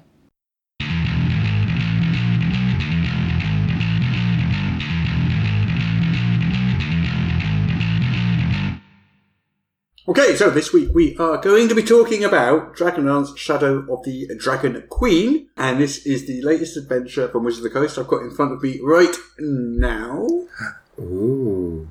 Which is very nice. So if you got it on pre-order, you can now access the material. If you didn't, Then you I think go. you still can pre-order it and access it I see. if you if you want to jump in there and do that. Yeah. I'm not sure. I think the, I'm not sure. the official date is the 6th of December. yeah, which is next Tuesday. So where, Yeah. when, whenever you're listening to this, it'll be a few days. Yeah. Oh. So, looking at this book, and we've mentioned the table of contents before. Mhm. So there's basically there's uh, seven chapters plus an introductory chapter plus uh, five appendices. So a lot of this is adventure. Chapters two through to seven are adventure. So that is kind of highly spoilery. Oh. Mhm. So I think what I might do, I might sort of mention them a bit, but not too much detail. And if you're listening to this, this is probably for DMs, not for players, this section of the podcast. Mm-hmm. If you're planning on running it, then obviously you need to know the spoilers. If you're planning on playing it, maybe stay clear. Or Yeah. no, I don't know. It's up to you. I'm not your dad. You can do what you want. But um, Maybe you are. what a plot twist if you were and you didn't know. Write in if you suspect. okay. this this podcast does take a weird turn. I wanted to bring in like a Jeremy Kyle element to the podcast, and I thought that was a good Really way to now. bring it in. Ooh. Anyway, Yes. Anyway, yeah. So the initial chapter, War Comes to Kryn, talks all about just like sets up the book itself. It talks about kind of the history of Kryn, overall sort of broad thing about the dragon armies, the War of the Lance, uh, life on Ancelon, Ancelon, which is the continent, which uh, which this is set on, and uh, talks about religion and the gods. So there's nothing too spoilery in that. It talks about the background of the setting. would that be a good thing for players to, to read up on this? If you're going to do I this think- I campaign, would reckon GM so, share yeah. that with players? Um, oh, let's have a look. Uh, possibly not, actually, no. Yeah. Because where it starts talking about the dragon armies and it gives you Hmm. things like- spoilers. Yeah, yeah, yeah. Yeah, so no, I think that's uh, actually that is a little bit a little bit spoilery too. Okay, so don't share that with your players. Okay, Yeah, maybe yeah. the, it's his- just a- the How are history you of supposed to Korea. make characters? Yeah. I mean, the character, the character section, I suppose you can share with the players, but the rest of it, I guess not. I mean, the, the history of Quinn, you can. I Yeah. mean, it talks about the cataclysm, 300 years ago, big old mountain. I, I think it's important, like, players should be able to read the war that war comes to Kryn, just so they've got, like, an idea about the setting before they make the characters. Otherwise, Yeah. they might make something that's completely incorrect. Yeah, but it I'm also looking- talks about how the dragon armies are um, organised and the, the, Well, it's what we'll got a have to breakdown do- of the whole War of the Lance. The whole of the War of the Lance. Oh, what we'll have to do then is we'll just have to have a little thing where you either say don't read that bit if you don't want spoilers. Yeah. But your characters will not know the information in Dragon Armies or War of the Lance, and you might know some of the other bits. Yeah. I mean, History of Quinn, I reckon you could get away with just telling people about the cataclysm, Yes. briefly, in like literally two sentences, about the Knights of. S- There was a god priest in Ishtar. He talked a lot of smack. The god Yeah. said no and smacked him with an actual mountain. Yeah. About the Knights of Salamnia and about the Mages of High Sorcery, and I think probably that's enough. Clankies with Really? good master, good mustache, mustaches, and a real conviction for lawful uh, behaviour, and a bunch of like road types that come in three different flavours Yeah. of good, new, good, evil, and meh. Mm-hmm. Wait. um, that like to live in towers, but who both organisations used to be very important, but caught a lot of flack when Mm-hmm. said god priest of Ishtar managed to catch a mountain to the face. It's quite a thing to take to the face. Yeah, basically. Yeah. Yeah, he, he didn't do well. When I'm making characters and I don't Hmm. know the setting very well, though, I do like to give my character a reason for not knowing that much. Like maybe it'd be like they're from a small village, so they don't know global politics. Like Hmm. you know, is that maybe you know? I mean, there's Yeah. a reason why they don't yeah. know But yeah, everything that- in detail. Mm. That helps. Yeah, that definitely helps. They're from it's- Also- yeah. yeah. Anyway, This section also talks about the Kalaman region, which is like the province of Knightland on the eastern edge of Salamnia. So Salamnia being a big country, Mm-hmm. um, Salamnic knights, it's very sort of Mm. feudal and bright Oh, is shining that armour. Nightland with a K? Knightland. No, Knightland. N-I-G-H-T-L-U-N-D. Mm. Nightland. Knightland. Oh, okay. Um, it was, um, I believe, Lord Soth's uh, country. There you go. Ooh, can't stop here. There's Death Knight country. But this whole area hasn't really been delved in that much in previous Mm-hmm. um, Dragonlance things. This is kind of new to the setting. Well, it's not new to the setting, but it's new, probably new information Yeah, yeah, to the DM. The DM Yeah, yeah. won't know this stuff. yeah, yeah. So Calaman is kind of like a city, a cosmopolitan city. Um, there's a lot of towns around it, which is a lot of fishing and farming and stuff like that. Hmm. Um, and it's an area. It's basically the area where apparently the War of the Lance started. Mm-hmm. So obviously, when you read the Dragonlance Chronicles back in um, Oh, yeah, it had- 1980s, the War of the Last was already underway when that opens up. yeah. Okay. I mean, the year did have more nines in it than it does now. Got to say, Yeah, yeah, yeah. yeah. So yeah, so Knightland, four generations, the Softs of Dargard Keep, a family of Knights of Salamnia, ruled the Slamnic province, once known as Knightland. Yeah. So everybody probably knows who Lord Soth is, do they? Jess, you know who Lord Soth is? He's Darth Vader. Yeah, yeah, you've explained to me his Darth Vader. yeah, Lord Soth You've is Darth explained Vader. several times, Jess, who Lord Soph is and how he is like Dor- Darth Vader. it's just so similar. It's like not even slightly similar. It's like identical. He Even Like down to Soros. his backstory, sort he of like get burned? killed his wife and then got cursed. and then he got you know. burnt in lava and is now. Yeah, well, he an got burnt in a android. fire, but not Uh, necessarily lava. But yeah, Had his arms and legs chopped off, and they've had to be Yeah, replaced by it's pretty much the- cybernetics. pretty much it's the identical, character. really. Yeah. And then he'd have two twin children Mm-hmm. Mhm. who kissed. Yeah.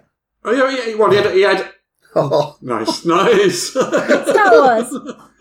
and then we got a whole section on religion. But thank Oh, you for Gods. thinking So I'm it young. Mm-hmm. lists it lists all the gods, good, All evil, and neutral 21? pantheons. Yeah. So seven gods of each 21. alignment. What a good pantheon! grief. What a pantheon. So this is an interesting thing because in the original Dragonlance Chronicles, Gold Moon was the one that brought back the gods, Check. and that's basically the first you hear from the gods in 300 years. Mishakel, goddess of healing, who's always Yeah. been a big softy. Now, the general sort of up until now, at least, you know, basically the canon said that she was the first one Mm. to bring back the gods, uh, Yeah. and that was that was it. She was the catalyst. She was the conduit through which the gods came back. Mm, mm. But in this, any cleric or player of divine magic is also the catalyst for the gods to come back, and it kind of implies that this didn't just happen with the Gold Moon; it also happened elsewhere on Anselon. Oh, So the whole blue crystal Okay. staff thing and all that was just one instance of the gods revealing themselves to people, but it also happened elsewhere. And one of the sort of like precursor adventures, there's three of them, Hmm. little mini adventures, involves a cleric player. If you've got if you've got a player a cleric player Hmm. Yeah. getting some visions, discovering a temple, and having their god reveal themselves to them. so Um, that's a kind of a change in canon. have they taken out the seekers? Because they were Well, they fairly don't they strong don't they bad guys. don't mention Abenazinu at all. They Oh. stay up. They stay up in Kalamar. So I don't, Ah, okay, okay. Sorry, sorry. but don't go down Right. down down there at all. So Oh, interesting. it Right. looks like they're saying that the gods appeared to various people around the world at the same time, roughly. Mm. I mean, there's no precise timing. Maybe Gold Moon happened just before this, or just after this, or who Sure. knows? It's hard to tell. Mm. It's all kind of the same year, sort of thing. Yeah. But Yeah. the impression I get is that the gods just appeared to various people, and Gold Moon was just one. Yeah. Which kind of There we I don't go. know. I feel that takes away a little bit from the specialness of that story, but I, It, it removes her one remaining personality trait, and that's well, just there is that too. Yeah, yeah. God damn man.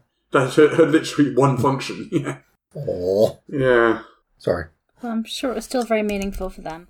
yeah. yeah. So anyway, that's the first chapter. We I have to say, you an reminded me overview that of they're Grim Face. NPCs, not a bombshell to me. I have got to say. Hmm. Right, yes. So, uh, gods uh, are actually coming back through multiple things. It's leaking everywhere at once. Anyone who's Hmm. at home Fleming will understand, right? Yeah. Yeah, so that's the first chapter. So the second chapter, or the first actual chapter, because that was the introduction chapter, chapter one is character creation. So for players, this is the chapter they want to look at. Oh yeah, Okay. yeah. Tell us about Kenda because we've got dwarves, elves, gnomes, and humans. I can see from the thing. I presume those will work like dwarves, elves, gnomes, and humans. So we talked about that last week, didn't we? But I can do Yeah. it. We can do it again. So, um, Kenda. So, um, Kenda, as you know, on Kryn are a variant of. Is it Kenda and gnomes? Halflings. A variant? No, Kenda and gnomes are variants of dwarves created Yeah, by uh, the Grey Gem, or was it the other way No, around? dwarfs, dwarfs, and uh, and Kenda are variants of gnomes. Is yeah, that- yeah. I think Yeah. that's right. Yeah, yeah. Which is just one, wild. one of those things, anyway. Yeah. So basically, like ages and ages ago on Kryn, Mm. there were fewer uh, races Species. or species, you know. Oh. Um, and this grey gem of Gargath floated Oh, through God, yeah. the planet and Yeah. basically caused chaos to be infused into the world and caused lots of basic changes. So different species like um, gnomes split into Kenda and dwarves and all, all Hmm. Yeah, sorts yeah, Hmm. and monsters appeared and all sorts of weird chaotic stuff. Okay. So that's kind of an origin story for a lot of a lot of the cringe. I don't like it very much. A wizard did it and ran away. Yeah. is maybe not the strongest take you to have. I don't know. But still, anyway, that is that is what it is. So, Why I Kenda? don't play wizards. So, small. uh, We did talk about this last week, actually, but I'll do it quick. Um, small humanoid, 30 feet walking speed.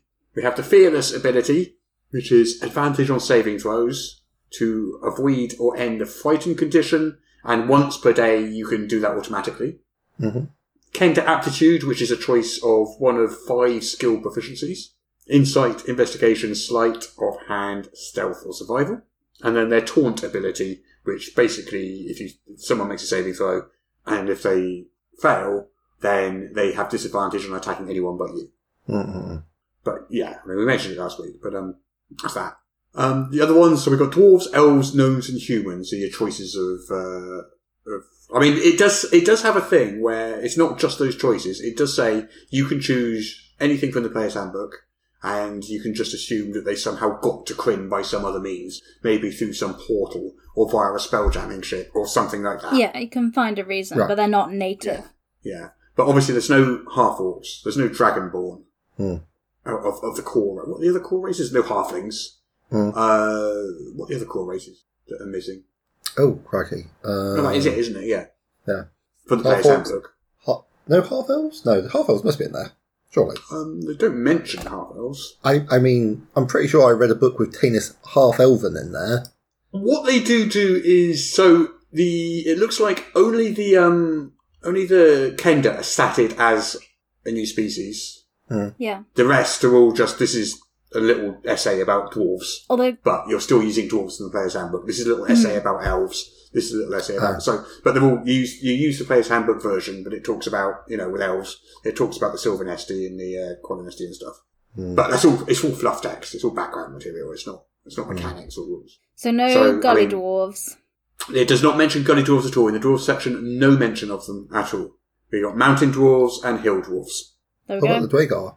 Uh, oh, the Or Dwagar? whatever Ni- they're the called. Nidar, N E I D A R, which is their Oh. version of the Yeah, yeah, yeah. Okay. Yeah. Um, but yeah, so, but mountain dwarves and hill dwarves are the player options, basically. Oh, okay. Yeah. Other than that, we've got a, a bit of talk about two organisations, the Knights of Slamnia and the Mages of High Sorcery, Yep. along with the backgrounds associated with each of those. Mm-hmm. Yep. Again, I think we did mention that one last week as well. yeah, I yeah. think we did. Yeah, a little bit. Yeah. And then a few feats, including Divinely Favoured, Initiate of High Sorcery, and Squire of Slamnia. Hmm. Finally, there's a sorcerer subclass, which is Lunar Sorcerer, which just brings sorcerers into the Moons of Magic of Kryn. Yeah. just yeah. Hmm. folds them in, so so they just kind of work. Yeah. Because all, all magic on Kryn comes from those three moons. Okie doke. Yeah. So that's uh, it's quite a light chapter, really. The uh, players option chapter. There's the Yeah. only yeah the only real mechanics there. There's you know there's background on Hmm. dwarves, elves, gnomes, and humans. There's mechanics for Kenda and a couple of backgrounds Yeah. and just and the subclass. But but this is the first thing where people actually get a feat at character creation officially. yeah, yeah. Hmm. So do two. So are you allowed to play a variant human and have two feats at character creation? Um, I assume so because you could just play humans from the core rules. Oh really? It doesn't. It doesn't sort of say otherwise. So I don't see why you wouldn't be able to. Yeah, yeah.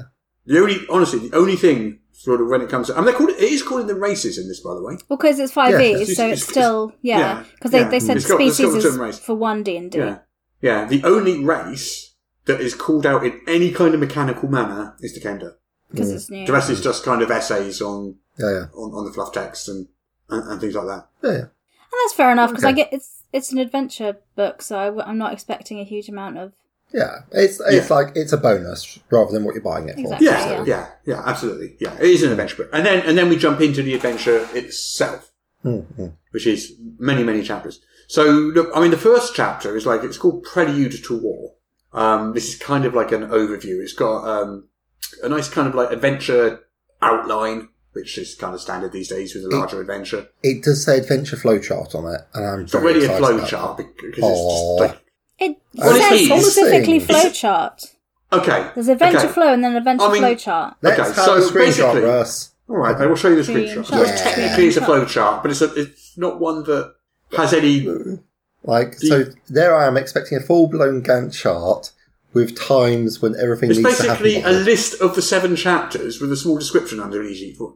Oh, But, Okay. done- but put in but put in boxes, so technically it is a flowchart because they're in boxes. There you go. Yeah, I want to see. There you go. yeah. What do you think of that? That's not a flowchart. Well, Uh, yeah, That's uh, what it I says fancy. adventure flow. It says adventure flowchart at the top. But it, I agree, it's a list. That's a lie. But they're in boxes. This is Oh. the most annoyed I've been about anything ever. Ever. yeah, this is just having some outrage there, and I'm here for it. what do you think, Peter? Is that a flowchart or is it not a flowchart? I, I'm trying to get the damn thing to I download. was so I something. was like, you were so excited to see this flowchart. yeah, because I'm just like, get, I'm just getting into GMing, and I and I for adventures, I'm gonna write out of like a flowchart thing for like stuff, and I was like, that's Yes. great, they've done one, and they have not. Peter, is No. it or is it not a flowchart? I mean, There's not even arrows. I, I, They haven't even done arrows between the boxes. I, I, I, I, I, I, do feel shared- like arrows, arrows are a, a, pr- a, a prime requirement of a flowchart, to be fair. Sorry, I'm very emotional about this. Uh, absolutely. Uh, I I am probably less surprised, which is probably why I'm less outraged. But I gotta say that that does not look much like that word flowchart is doing a lot of heavy lifting from people. so if you ever looked at an But actual What is basically a list flowchart, of the seven chapters, yeah. yeah, if you ever looked at an actual flowchart, then just take that idea on board and then push it over the edge into the sea and Well, take on take board it- that Just it's a don't- list of the just don't chapters call it- with what level you're supposed to be when. Just don't And call I it a Take a- flowchart then. Imagine, imagine in your head a flowchart. Yeah. Get rid of all branches and choices, all and arrows. arrows, There's no decision points. No, and what you're left with is basically a vertical A list. of list. seven chapters. But they're in boxes, which makes it a flowchart. They're not. They're, which they're is- not even boxes. They've got lines above and below and on the sides. Okay, Yeah, they're not that's even like- boxes. I don't even There have a is- complete box. Pe- I'm really um, unhappy with the word flowchart. Uh, How it's Yeah. laid out is I- actually fine because it does very clearly say what level for each chapter the player should be. I, Which I is mean, to great. be fair, to be fair, Je- Je- Jess, if they'd said adventure summary, Yeah, I'll be on board. I'll be fine. yeah, yeah, Yes. we, we'd be We like, could have okay, avoided that's this adventure whole summary. tantrum. yeah. Yeah, but, but, but, the- but, but the word flowchart does have a meaning, and It- this yes. this is pushing the Yes. boundaries I to think maybe we spent meaninglessness. quite a long time on the flowcharts, actually. Although it is prime I- content, I and it- feel this definitely shouldn't it be- should all be left in. But Yeah, I think This maybe will this not go- stand. this this goes no, this to the has to patron. stay. Okay. No, this has to stay. We can't have only twenty-three people hear that. No, that has to stay. I think that's the thing I got most outraged about. What does this say about me? I don't know. I, I, but anyway, that says you know what a flowchart is is what it says.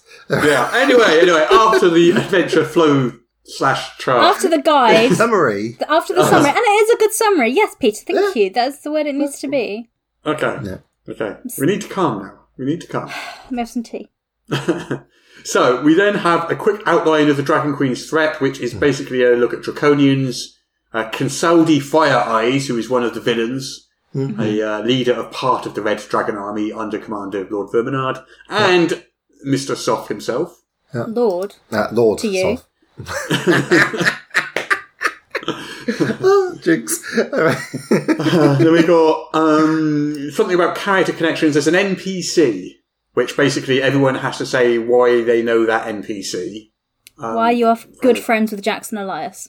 Uh, yeah, basically. Yeah, yeah, exactly that. Yeah. Um, So Hmm. Nice. it's, it's, it's been Call of Green Duty Shield. reference strong. Like and it. you're, if you're invited to his funeral. Yeah, Oh.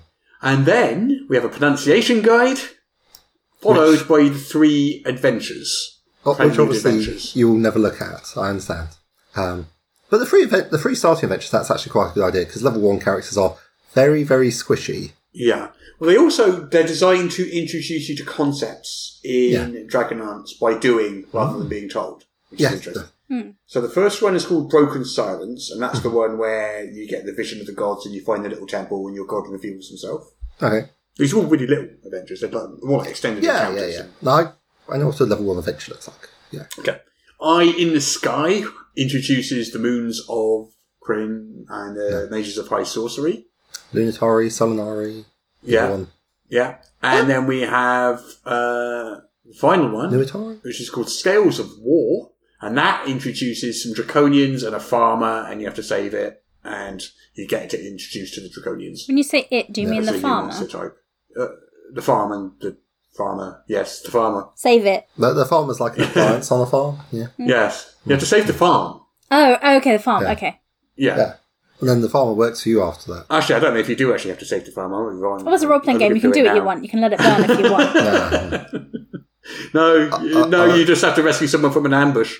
You don't even have to save the farm. Uh, I guess you could if you want to.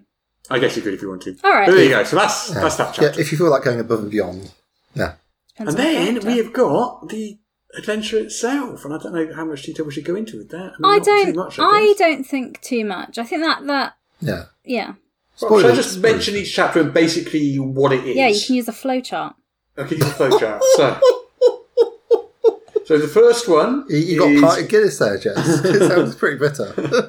The first one is called When Home Burns. Mm-hmm. Second to third level characters, and you visit the village of Vogler and protect its people from invasion. Uh. And this is the first sort of encounter with dragon armies, you know, making their first moves. Don't know. Then you got chapter four, Shadow of War. You ally with the forces of Calaman and face off against the dragon army. Then in the Northern Wastes, the- for sixth to seventh characters, you follow some agents of the dragon army into a deadly wasteland in search of a magical ruin. Mhm. Uh, chapter 6 is City of Lost Names, 8th to ninth level characters. Dragon Army commanders seek to reawaken the City of Lost Names as a flying war machine. The characters must navigate the occupied ruin and pre- try to prevent this. So this is basically the first sight of a flying citadel, I guess, which become more of a thing later in Dragon Arms. And then finally, the Siege of Calaman. The 10th level characters are higher. Armed with a flying citadel. Oh, I guess they fail then. The Dragon Army besieges Calaman. Spoilers. Characters Uh-huh. must protect the city and destroy the deadly magical weapon because they failed to stop it being reawakened in the previous chapter. Hmm. There you go. That is the adventure part of the. Of the, of the I mean, we can go into more detail. I, I guess not. If you're not sold by those taglines, nothing will. Yeah. Yeah. I mean, we've got we got like gear. and We've got a lot of dependencies we can dive, dive into. I here. yes, Yeah. I would like to because I can see a gnome flinger on there, so I'd like to discuss that- that. Well, I can tell you what that is. without even Excellent. looking at it. Me too. That's a transportation device. yeah. Oh Hmm. It's like a giant catapult, yeah. Yeah. which flings you to your destination. Yeah. Question: You- Yes. How does said gnome? Because I assume it's Mm-hmm. f- not die upon Oh, arrival. it will do up to medium sized creatures very Oh. happily. Okay, great. Mm-hmm. How would a medium-sized creature not die? Because I feel like if you put a person in a big catapult and flung them a distance, when they got to the Mm-hmm. other end, they would not be well. Well, there is another device called the Na- Nary Crash. The Nary Crash. A Tell me more. backpack-sized device holds a balloon-based parachute.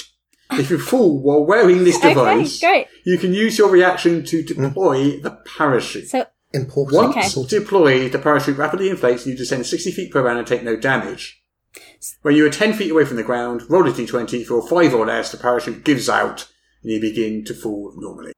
okay, so pull it in time. And this will Now, take that three is six. actually, Mm-hmm. actually different to how it used to be in the books. Oh, how is Yes. it different? You didn't get a parachute. No. They use the No. net. They used. They tried to catch you with a net. Yes. you just got into the thing, you shout out what floor you want to go to, and then the steam powered catapult shot you into the air. And the theory is that the net would catch you. and if it doesn't, Yeah. That, then the next. there's, there's, net there's a floor secondary deployment. Of a net. phase. Yeah. And then if that doesn't catch you, That, I mean, it, you just keep on going until you run out of floors with nets to be able to catch you. and then the final, the final deployment is of. Well, it's actually a two-phase deployment because first a giant bucket of sponges opens up, and then a huge bo- uh, huge barrel of water opens up Yes. I to assist with the cleanup.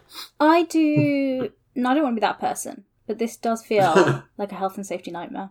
I mean, I gotta say, Dragonlance OSHA's remit does not extend to gnomish inventions. So has that answered your question about the gnome flinger, Jess? Yes. May I have another question? Yes. You have as many questions as you like, Jess. It's not limited. Excellent. Great. There isn't there isn't a finite number of questions. I I, would- don't have to be anywhere until I have to be at your house at six o'clock tomorrow morning. Okay. So we can keep going all night. All right. It's fine. I have to be somewhere at eight. Um, No? I'm playing. That's Wolfram. lyrics that you're I- I- placing upon this question and answer It session. I'm is. finishing It at is four, actually on this FYI. computer, so I could. But but anyway, moving on. My second question. I would like to discuss the other gnome siege weapon, the boiler drac.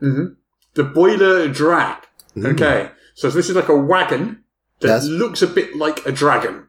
Nice. A wagon dragon, and if you you will. light it and yeah. aim it, and Yeah. it can shoot flames out of its mouth in a 60 foot cone. A gnomish flamethrower tank. Well, that kind sounds, of, yes. That sounds as Designed to, dangerous to, use. designed to look like a dragon, yeah. I like it. that sounds as dangerous to use has it. Has it? w- I mean, I wouldn't stand within two hundred feet of that thing. if you roll a 1, Yes. when when you when when it breathes, you roll a d20. You roll 2 to 20, it does a breath weapon. If you roll Yes. a 1, it explodes in a 30 foot radius. And everyone makes a DC 15 dexterity saving throw or takes 5d10 fire damage. Look, I'm just going to say it. Gnomish toasters have a minimum safe distance to be used. All right.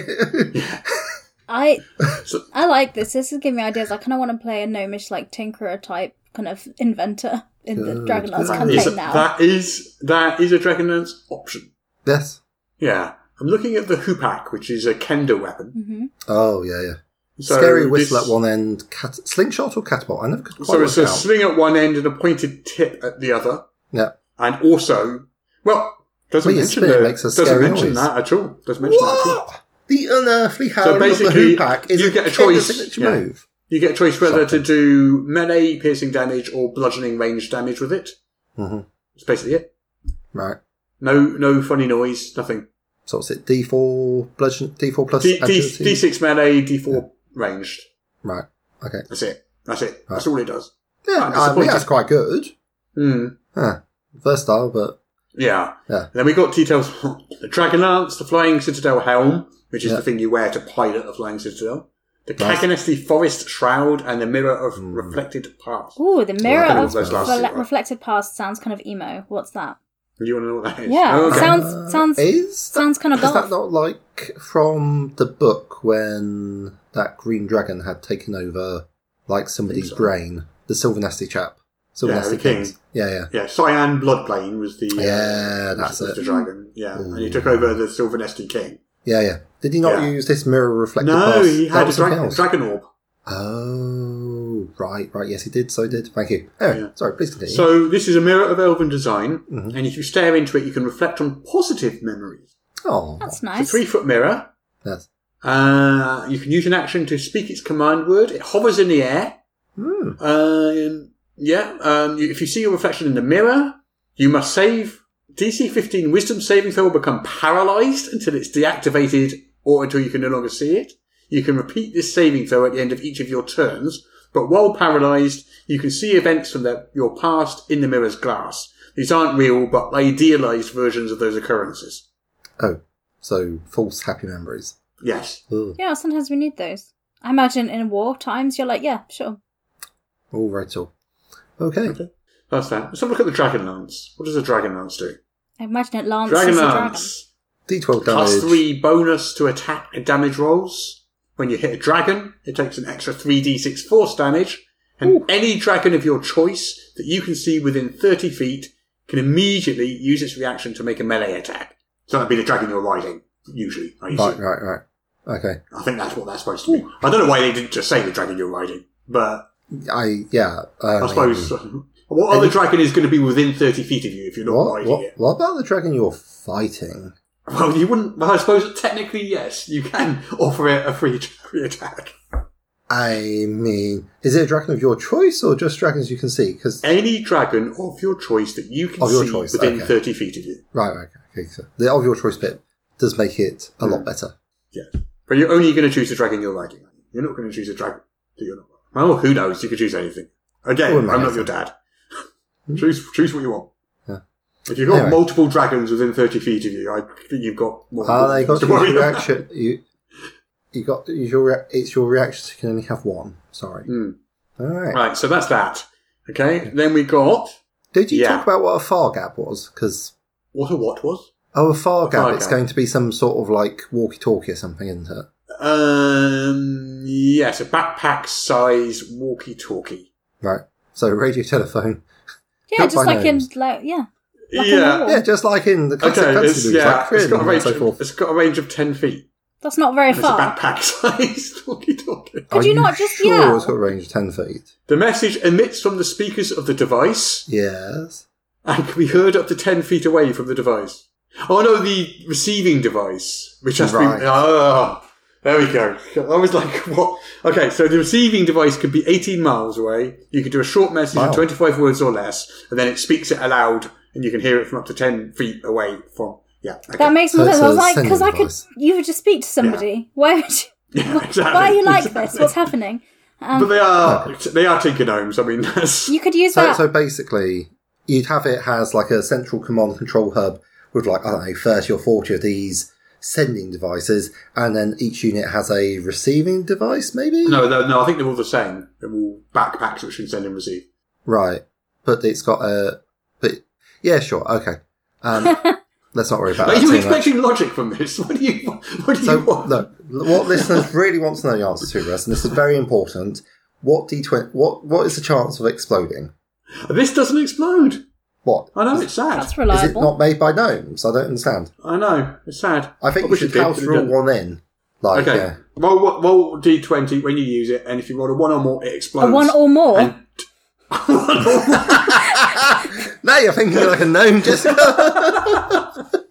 I just said guess one or or less more. is even worse. So not that doesn't hundred make sense percent. either. um, if you roll a one, it explodes and does thunder damage. It does five d10 thunder damage to you. There Or you if go. it's more than You feel- one, is ha- the damage is halved. yeah. you feel better now. Perfect for your level one party. Okay, let's talk about let's talk about monsters, friends and foes. okay. Can't talk about all of them, but we could talk about some of them. We could talk about we talked about dragon draconians last week, so I don't need to go into those again. Okay. We could talk about um, a a, uh, a certain Lord Soth, Yeah. if you like. I hear he's the Is he- Darth is he Vader Death of Knight? the world. Let's hear that chat. Don't know, some bloke. So I have seen um, a lot of chatter on the forums that Lord Soth has the Strad problem. Ah, That a decent level party will trounce him in a round or two. Yes. He's got 228 hit points and an AC of 18. Yes. Uh, and he's kind of the big bad in an adventure that goes up to level uh, 13. Oof. Like 220 hit points. It's not a lot. I mean, he'll last like two, three rounds.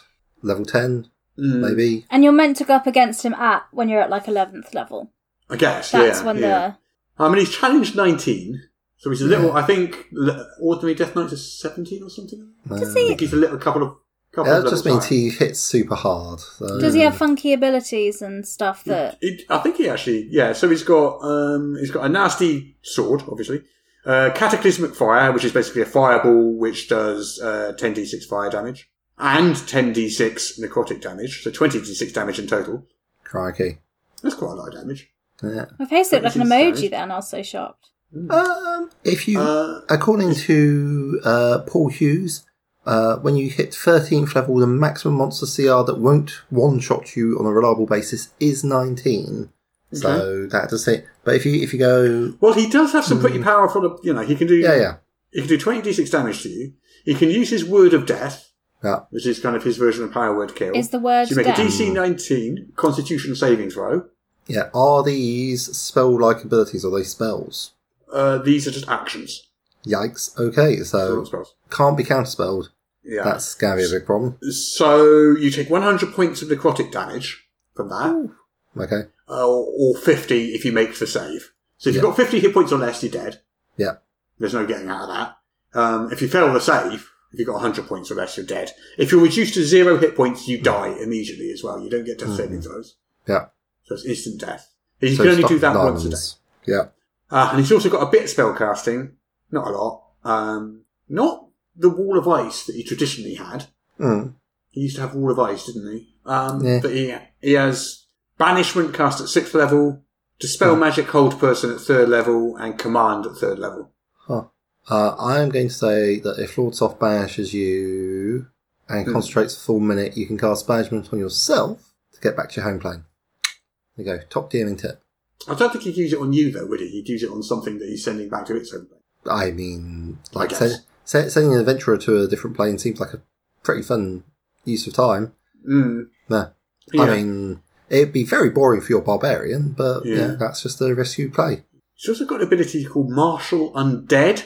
He and undead creatures of his choice within 60 feet are immune to features that turn undead.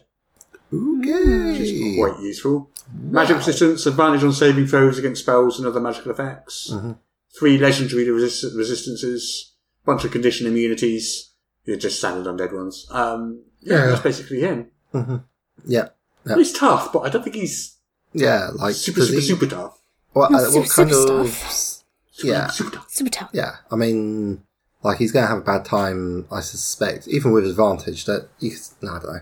Yeah. I- It's yeah. It's, it's like yeah. It's fairly chunky, but he will need uh, like a horde of dudes. I think. Just to keep Hmm. Yeah, people which he busy. does have, to be fair. Yeah. Yeah. Well, that's He good. does have a wall of dudes. He has a whole bunch of skeletal knights. Hmm. So skeletal knights, which accompany him, these are challenge seven. Nice. So they're quite ch- they're quite chunky as well. Hmm. 18 AC, 112 hit points, um, nasty melee weapon attacks. You know, they're they're quite they're quite they're quite nasty. Yeah, yeah. Okay, so uh, tw- 14. So if you got two of those Mm. for a party of five, that's pr- lots off and two of those for a party of five. That would be a hard battle, Mm, okay. uh, according to Paul. You know, who knows? Okay, What if what if you have like six of them in a party? If I- Six of them are party of five. Hmm, Uh, you're gonna be struggling, I reckon. it's going to That's- mess you up. yeah, that's, uh, six of them would be what thirty-five plus nineteen. Okay. Yeah, Let's that's do gonna sp- be that's gonna be north of um, that's going to be north of the deadly battle by some way. Okay, let's uh, let's have a look at what the battle actually is. Mm. I have to find it. The characters need to be ingenious as they can't hope to beat Lord Soth by direct confrontation. I'm not entirely sure that's true. Okay. Um, so these are one of the goals in the Citadel is to un- unseat Lord Soth. Mm. Scrolling through pages and pages to find it. But I do want to know what the encounter with him looks like. Because, Hmm. like, yeah, that, that's going to be a fairly. If, I mean, if it's him on his own, I think he's screwed. Oh, If it's him- no, he's going to get go for something. Ju- The action economy is going to ruin him. Like, four actions, and he gets what? Some legendary actions? I mean, he'll last a bit, but it's not going to be drawn out. Here we go. Lord Soth's throne room. Okay. Lord Soth is piloting the Citadel. Yep. I think it's just him. Oh. Huh. Yeah, it's just him. Uh, so. But you can confront him with the mirror of reflected pasts. I mean, sure. He fails all saving throws to resist its effects and becomes paralysed for one hour. yeah, I mean. So that's how they want you to defeat him. I just don't. I just think I- high level party probably can do it anyway. I mean, uh, like, you get to about level 9, level 10, it becomes a hard battle. Mm. but there is a strong chance that if he gets a go, if he if he if he gets like a proper go, he could take down at He, he, least one he can player. hit really hard, but Yeah. he can't last long. I think. is what No, it is. no, I, I don't, I don't. It's it's yeah, it's pretty trivial to be honest. he needs twice as many hit points. Uh, maybe maximized would work. How many hit dice does he have? 2048 plus 120. Twenty-four d8 plus one hundred and twenty. Uh, since my tiny brain that no longer readily does 24 times 8, I'll say that's 192 plus 120, 312 hit points. Yeah, alright. An extra 100 or so, yeah. Yeah, yeah, that, that'll be about right, and I'll probably throw in. It depends on what the party level. If they speedrun it, I'll definitely throw in a couple of Death Knights because they're capable of speedrunning this module. So, yeah, give them something to chew on. The other things we have are death dragons. Mhm. Uh, we've got greater and lesser death dragons. Oh, nice. Um, they've got a cataclysmic breath, ghostly purple flames. Um, if you Hmm. die Yes.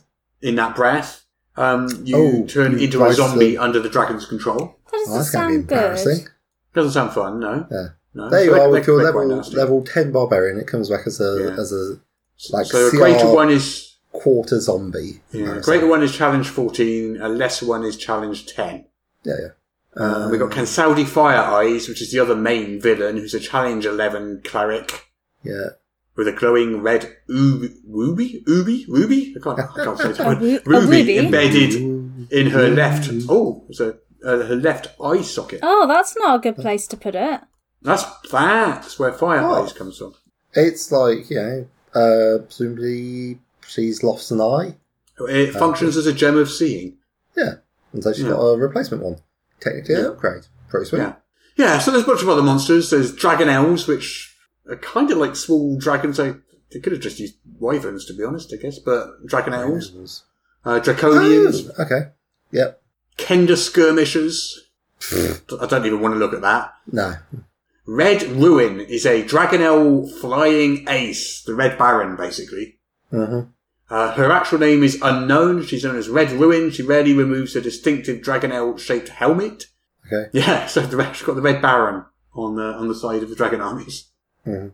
And yeah, and, and some other stuff. There's Calaman soldiers, Istarian drones, uh, uh, uh, Calaman soldiers. Did I say that? Uh, I think you might have mentioned it. Draconians. Yeah. stuff like that. So Okay. yeah, so that's yeah, that's yeah, monsters and foes section. Yeah, yeah. Uh, then we got a s- appendices, appendix on sidekicks. There's six sidekicks you could use. NPCs that will accompany you. I Oh, won't bother okay. going into those. They're first level characters. Yeah, yeah. Like sidekicks, they were introduced in Essentials, the Essentials. I set, can't is remember that? when they were introduced, but basically you get a, a first level character stat block, and then Yeah. you get a list of things to change at each level. Yeah, yeah, and that's like to come and support your characters as they're doing things. Yeah. Like potentially, if you've only got a small group of like two players, then this will round it out and stop them from being. Yeah. And then the last two chapters are concept art and maps. There's a Aw. lovely, lovely, lovely big map of Ancelon, Oh. which is, uh, if you get the actual book, there's a Yes. full-out poster map. It's beautiful. Nice, nice, nice, Let me, nice. let me show you it. It is a beautiful. Oh, please. So just for reference, Hmm. so Jazz, um, so where we will be playing next year, if you look sort of a third of the way across and about halfway down, there's Abanazinia, Mm. quad and SD below it. Mm. Oh yeah. What do you say? So Abanazinia. Oh yeah, yeah, yeah. Yeah, so that's that's where we'll be playing, Oh cool. or starting at least. Okay. That's Abanazinia. Um, where this adventure is set, if you go up to Salamnia, Mm-hmm. straight up to the landmass above it, Yeah. and then to the right, you'll see Calaman up there. Okay. Oh yeah. So that's where that is. So very far away. Yeah. And that Blood Sea of Istar over on the right is where the there used to be a nation called Istar there, Yeah. and then that mountain hit it, and now there's a sea there instead. It happened. To, Yeah. to, to be fair, the bloke was starting. So yeah. he did deserve Stars. it. Yeah. He was asking for it. Oh, wow. Yeah. I'm not sure that everybody else was though. no, no, there was a lot of collateral really. Yes. Yeah. Yeah. Anyway, anyway, that is Dragonlance. I mean, I like the look of it. Yep. I still think I would prefer to play the original. I will be playing the original. I have got I have got this on pre-order, so I'm going to get the actual hard copy. Mm-hmm. Yeah, yeah. I think it looks. I think it looks gorgeous. Does that nice? And uh, yeah, I'm really looking forward to playing Dragons of Despair in January. Yeah. Mm. That's going to be fun. Yeah. And yeah, I mean, is there anything on there before we finish that you'd want me to look up for you before we go?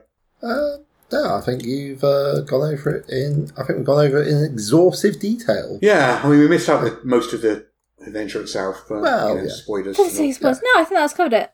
I think yeah. I won't read any more just so I don't spoil us anything.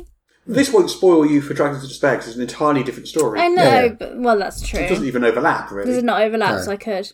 No. Okay then. Maybe Uh, I, you maybe could I will. probably probably have a punt if you felt like it at reading the Chronicle series or something, if you wanted. I feel would that No, be? don't read, don't read the novel. Oh, yeah. Okay. That, that would spoil it. Then I shall not. Right, well, on that note, I think we're done. Huzzah! We have finished. Yes. We can get out of here.